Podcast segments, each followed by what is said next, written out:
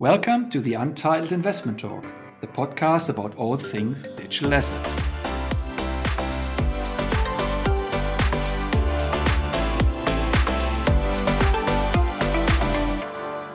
This is part two of our interview with Philip Zimmerer on decentralized autonomous organizations or DAOs. Philip is a core contributor to the Spool DAO, a middleware facilitating access to different pools of DeFi yield protocols with integrated risk management approaches.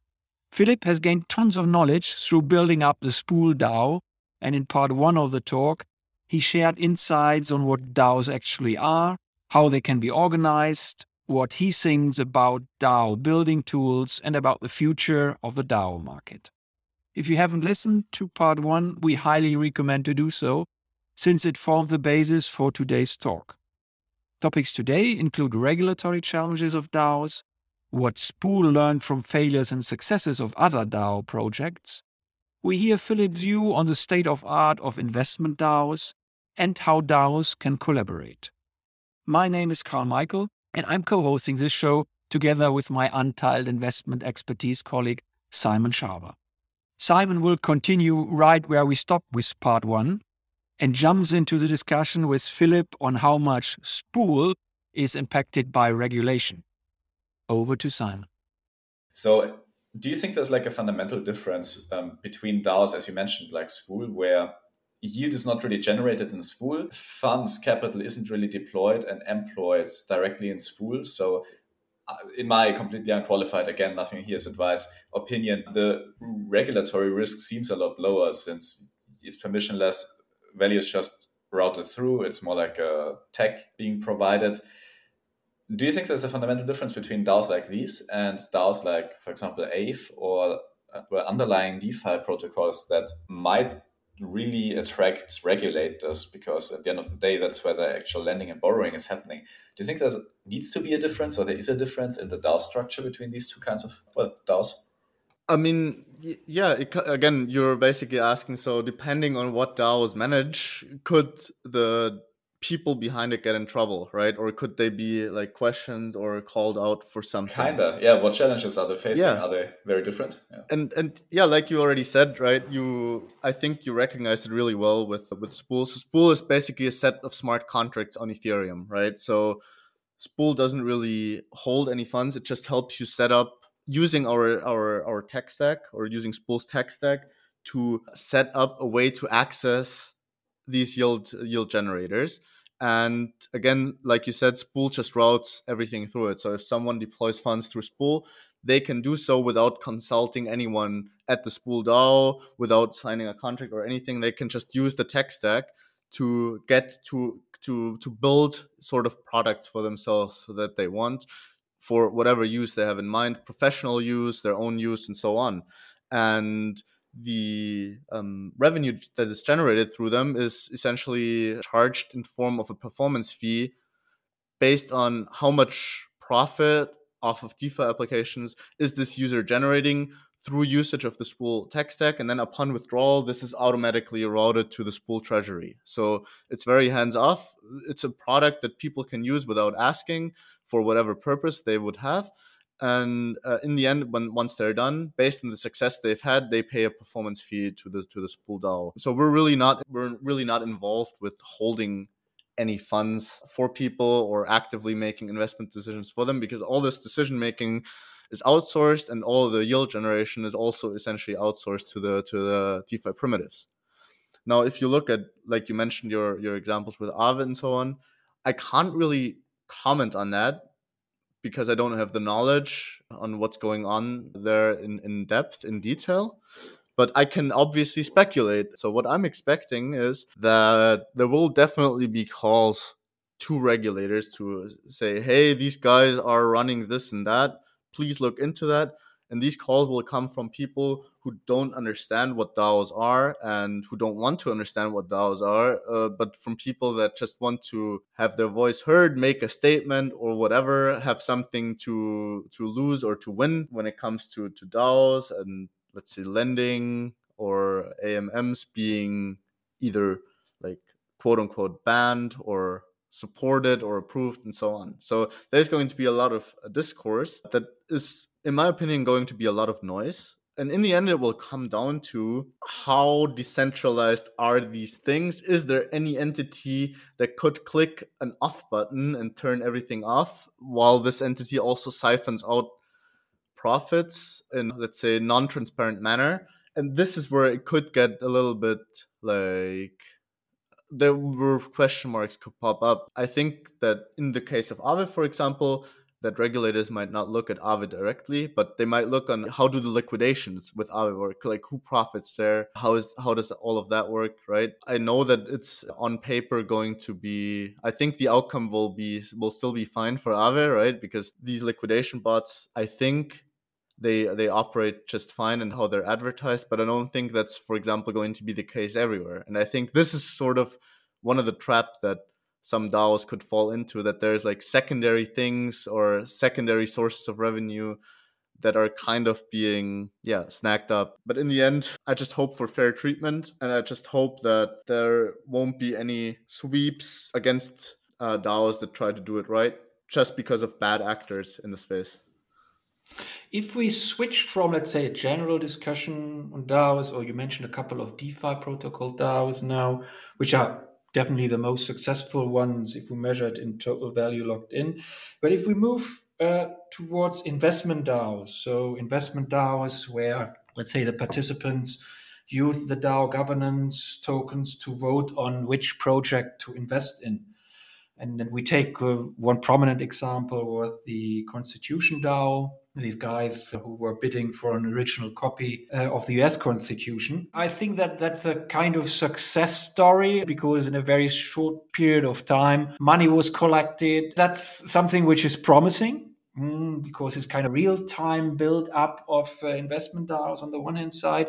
But on the other hand side, they obviously didn't succeed, which was due to the fact that the they were outbidded because it was very transparent what their maximum bid price uh, could be, because that was the, the money they collected, and it is all transparent uh, with investment DAOs. In general, what do you think are limitations of investment DAOs? I think the limitations are of investment DAOs are essentially on getting into opportunities in a timely manner. Right now, I think it's they're very limited to to crypto only, right? Because I think most regulated investment opportunities would not allow a DAO to be an investor. We even see this already as a problem with uh, just getting like services signing let's say audits or signing for for audit agreements with service providers where they're asking, yeah, well, what's the company that you're you're signing this agreement with, or who should we invoice to, right? And this is something that kind of amplifies in magnitude when you get to actually regulated investment opportunities. So some investment DAOs might jointly decide to, hey, let's invest in this, but then they can't because there is no clear representation or not enough representation needed for uh, actually. Hmm, Mm, Mm, investing in this this particular opportunity. So I think investment DAOs will sort of evolve towards being more intertwined with traditional structures where we kind of keep the advantages of an investment DAO, which is agency transparency for those that want it, while combining it with sort of a more regulated entity, but obviously that is much easier said than done because then you're con- suddenly falling under KYC and AML laws again. So it's going to be be very very interesting. But for now, I, I think the limitations will make investment DAOs a niche that is sort of contained to the to the crypto space. Mm, okay, so you, you see mainly, and I 100% agree with you that the regulatory side is the, the big unknown here, right? From taxes, from AML to just simply signing legal contracts to question of the contributor, uh, DAO contributor liability, etc. Yeah. I mean, you have uh, Wyoming, right? Which kind of, I think, equates DAOs to LLCs if you if you register there. I haven't. Mm-hmm. I'll be honest. I haven't looked into that too in depth, but I doubt that that would be just enough to skip all that because again, no, right? Yeah, Wyoming is, is not that nice. It's yeah. Uh, as far as I understood it, they basically still need an entity that's kind of in front of the DAO then that's registered in Wyoming, and then everything is Gucci. But then again, you can just set up the entity Yeah, I think you need you need an anchor in the let's say real traditional uh, world. Otherwise, it, it it won't work this time. Okay, since since we are talking a little bit of, about limitation challenges here, I mean, apart from the different big opportunities we all see in, in DAOs. Let's go back a little bit in history. And I think I started introduction with referencing to the one, the DAO original Dryer project in 2016. Mind that was a great idea, but in terms of implementation, it yes suffered from a couple of hiccups, right? So there was, I think, 50 million dollar hack of the DAO. And, and additionally, because we talk about regulation, the SEC in the US classified it as a security. So that was definitely not, not an easy go. So what you consider are the key learnings from historical failures on the one hand side? And obviously, we have kind of call it successful DAOs. We talked about them: Uniswap, MakerDAO, Aave, or Compound on the other side. Could you distill some uh, learnings for for your work at Spool from what happened to the other guys here? Yes, and that is always sleep with one eye open. No, but but seriously, uh, it's it's a it's a very very scary space, right? Because there is like no trodden path. Like we're sort of pushing into new frontier with our machetes, just destroying bushes in front of us, just pushing forward into the unknown. And you never know, like if there's like a snake jumping out biting you in the ankle any second and therefore you always need to remain vigilant. I think it's uh, just a risk you assume when you're pushing down a frontier that someone will come or some some regulator will come and, and slap you. And it's just something to be prepared for. And it's essentially a risk that everyone in this space is willing to take. And yeah i think that's the key learning. And I think you probably expected some very, very specific things, but I think it's very hard to give these. Um, some specifics that I could give is ensure quality of all contracts that man- manage funds for other people. If you lose your own money, that's uh, kind of your problem. But if you lose other people's money, even by association, even if you're not directly controlling it, but if you just build the architecture for that manages that money, even though these people put it in there despite all the disclaimers you give them and despite all the risks that you they know are there if if they lose it you, the anger will be directed towards you and that DAO right? So do everything you can in your power to ensure security of contracts and do everything in your power to ensure that you're not abusing the kind of leadership position that you explicitly or implicitly have in within the DAO. And then I think you're on a good path no, I think you bring something very important up, and you're also making very practical uh, practical statements from uh, real world experience. So I think that's a lot more valuable than uh, some out of the box statements. But I think there's a big difference also, I think, with one eye on regulation and with the other eye on exactly what you said this, this responsibility towards basically board of directors that's made up of potentially tens of thousands of random people on the internet um, who might or might not manage the risk of the investment properly and might or might not get very emotional over open market developments, which is also a differentiation between many DAOs and many core teams being still anonymous, where we see devs and contributors just getting paid basically directly into Tornado Cash or something, so that um, no one actually knows who these people are and they are constantly trying to hide. And now, like I'm personally a big fan of uh, personal responsibility because I think it it really drives honesty and it also drives solid work, I believe, and incentivizes the right kind of things. But we spoke about it earlier, really quick. Um, I was from a legal side. The bridge to the real world, quote unquote, is a difficult topic since a DAO is, of course, treated very differently and um, it's not established in most jurisdiction how it has to be treated. Whereas if you set up a limited liability company in any jurisdiction on earth, you basically know exactly what you're getting. And if you have one in Peru, you can still do business with um, another business in Japan. But if you have a DAO, like a real decentralized DAO that's basically just in the ether out there, then maybe in Germany, it's clearly defined as uh, an entity where every single person that's involved that owns a token is fully responsible and fully liable for every single well, for everything that happens with the DAO Uh, now, again, not advice. But then again, in Austria, the other German speaking country right next to it, this might not be so clear. And the current consensus might be that the DAO is not um, even able to sign any documents. So, yeah, things are shifting really fast. And maybe to my next question here how do you think that investment DAOs are, uh, DAOs are going to evolve in the next one to two years? Are we going to see some really big hedge fund like DAOs pop up where you have a solid decision making process where you have lots of involvement of the DAO members on the one hand? On the other hand, are we going to see a lot of small investment clubs, which we normally see with high net worth individuals or around family offices, where people just come together, throw money together, and they can directly fund um, some pre-sale or early token rounds. How do you kind of see the investment DAO scene evolve over the next one to two years? Yeah, good, good question. I think you're onto something with the investment club idea because the, the the DAO model lends itself to this kind of thing naturally. And I think the bigger and more fund like DAOs would become, the more they would kind of just tend back towards the traditional VC model where you're essentially having these sort of big investors giving a large chunk of money to someone else to just manage. And usually these big investors will not expect as much agency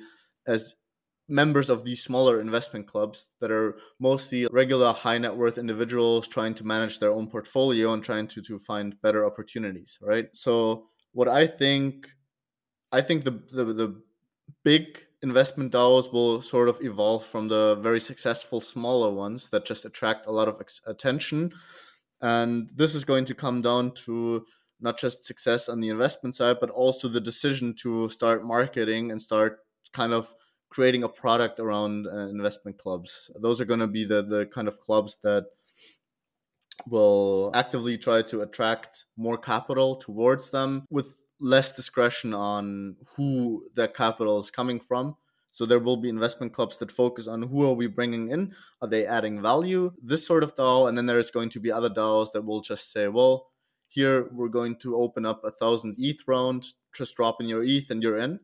And I think those have the kind of potential of also creating a structure where there's someone in charge of marketing that ensures that their logo is is put onto projects they invest in that will create like content and so on and, and grow that way. And I think this is sort of the way for these investment DAOs to evolve in different directions. And I think that's this is sort of the development that we're gonna see. Now, can you imagine more collaboration between DAOs? At the moment, it seems often like DAOs are islands in of the, uh, itself so every DAO is like pretty shut off from the rest of the world.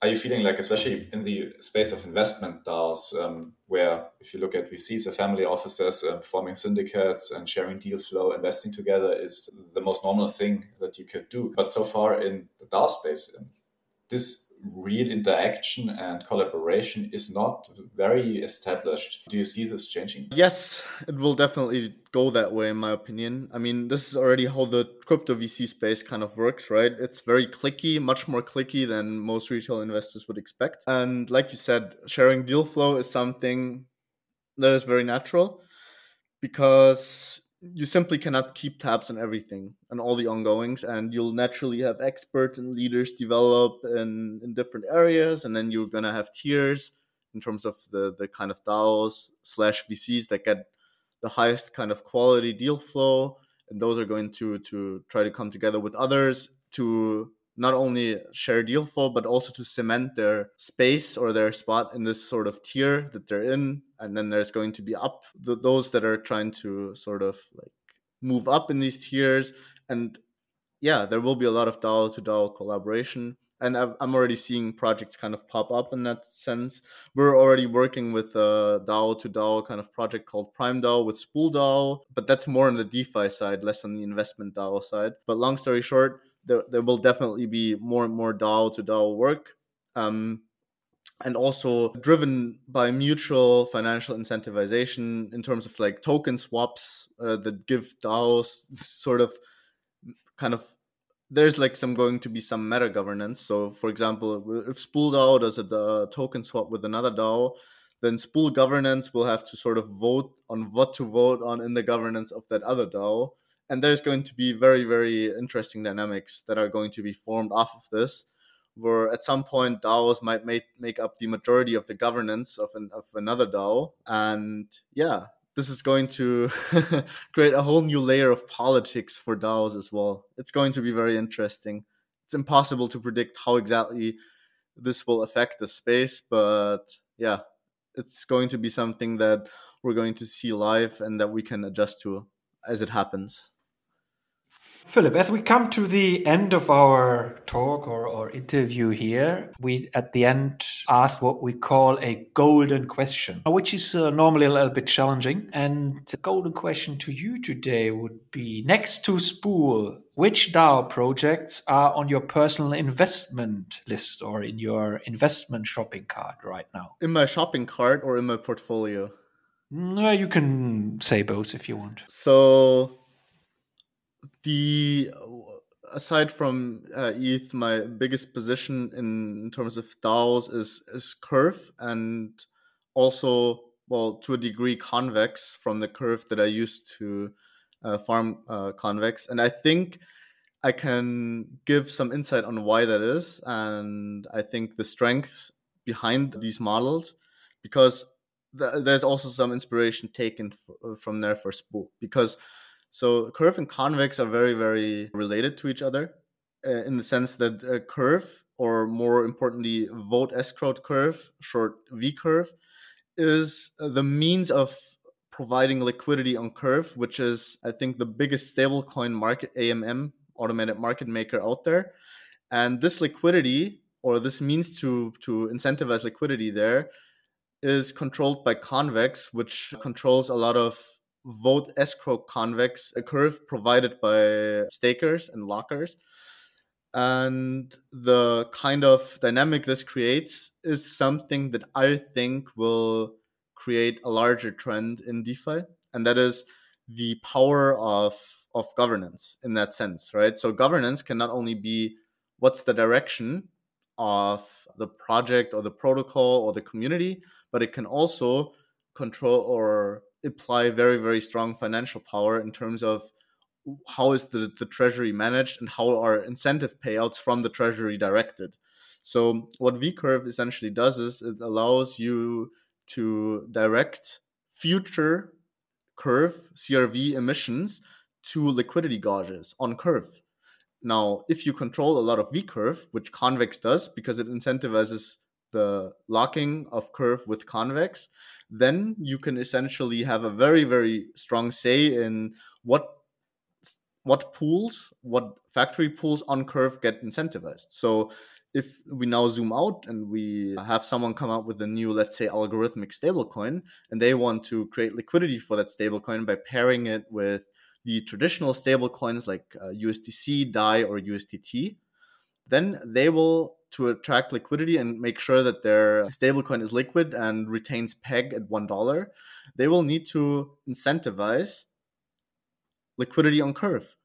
But to do that, they need votes uh, from the V curve that is locked, right? And since Convex controls a lot of locked curve, these algorithmic stablecoins now bribe V curve DAO members, vote holders, and so on with tokens for their vote to ensure that some incentives, some curve incentives, are directed to that particular gauge that they set up for their own algorithmic stablecoin. So now your voting power suddenly has monetary value. And I think this is very, very strong from a token economic perspective because it not only gives the governance participants uh, say in how the protocol is run, but it also gives them the power to direct the future stream of liquidity or the stu- incentives for the protocol, right? And if that stream of incentives is in demand, then their voting power suddenly has this secondary monetary value that can well exceed the monetary value that they get from revenue participation and so on. And that's my reasoning for it. It's kind of long winded, but I think it's going to be very valuable. So if you're listening to this and skipped over this part or didn't pay attention, go back and listen again because I think this is uh, very very interesting information for a lot of people And well, we're trying to create very similar scenarios for that for Spool. There's a proposal for this coming out very soon as well. So if you like what I just said, then definitely look into that as well. Little plug for Spool at the end. Uh, okay, so that's a cool kind of ecosystem or synergy play between Curve and, and, and Convex. But this is your existing portfolio. Looking ahead for 2022 or 2023, is there any project in your target range, I would say? ETH. I'm just a very big uh, fan of, of Ether, and I'm not really a short term kind of person. I like to hold for the long term. And what I think is most important to look at things if you're thinking about the long term is where is the innovation happening? Where are the developers and um, where is the plan for the end game? And that's sort of my, my hypothesis, right? And I say that fully aware that in the short term there's always going to be better options if you if you jump around and trade actively. But I think that well, I definitely predict that Ethereum will flip Bitcoin and become the most important or the benchmark asset in the crypto space within the next, let's say, three years. And yeah, I'm obviously putting my personal money where my mouth is there. That's clear. You have a long-term view here. That's I think that's very beneficial also for our our listeners. Uh, is there anything you would like to add to this very long discussion we had with you here? Is there any topic we left out you think would be worth shortly discussing? I think I would like to leave on the note of what I think is most important, and I'm also writing an article about this, is when you're looking at DAOs, don't just look at the DAO label, look at two things. And those are the two things that, in my opinion, give governance tokens slash DAO tokens actual value. The first thing is, what am I governing? Is it meaningful? And am I connected to the success of what I'm actually governing? And the second thing is, who am I governing with? Because sometimes if you don't know if you're in the right place, look around you and check who's there with you. And if you if you look into familiar faces or the right faces, then you're likely at the right place. And I think this, in the context of DAOs, is a better way to assess investments than any traditional metrics would be, in my personal opinion. And it's very valid to add this these two simple questions to your due diligence process. That was a great uh, final statement. Philip, thank you so much for being with us today here. It was really a great pleasure to have you with us here. Yeah, thank you so much for the time and thanks for all the great questions. A lot of them made me think quite a bit. And uh, yeah, I hope that what we talked about is valuable for a lot of people. And yeah, if anyone wants to reach me and talk more about this, you can find me in the Spool Discord, but you can also find me uh, on LinkedIn and just reach out. Looking forward to it. Cool. I think we all learned a lot today. Got new and additional insights into an exciting and multifaceted topic, the world of DAOs. If I would sum it up, I would say the DAOverse is still in its infancy, in particular with regards to like legal frameworks, but also I think with regards to optimal organizational structures uh, and incentives.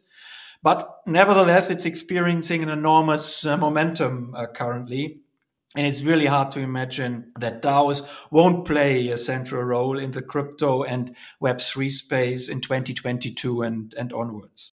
Um, a DAO in Chinese means the way, the path, or even a holistic belief. And in this sense, Philip, we wish you all the best for succeeding with the Spool DAO, taking the right path forward. And it would be great to catch up on another investment talk in a couple of months to learn about your progress failures uh, and successes here. Yeah, and, for sure. And finally, my thanks go to Simon for being a great co host today. It was a pleasure as always. It's a joy, every single episode. Dear listeners, we hope you enjoyed this talk today. Thanks for listening. Stay tuned, stay loyal to the Untitled Investment Talk, the podcast about all things digital assets. All signal, no noise.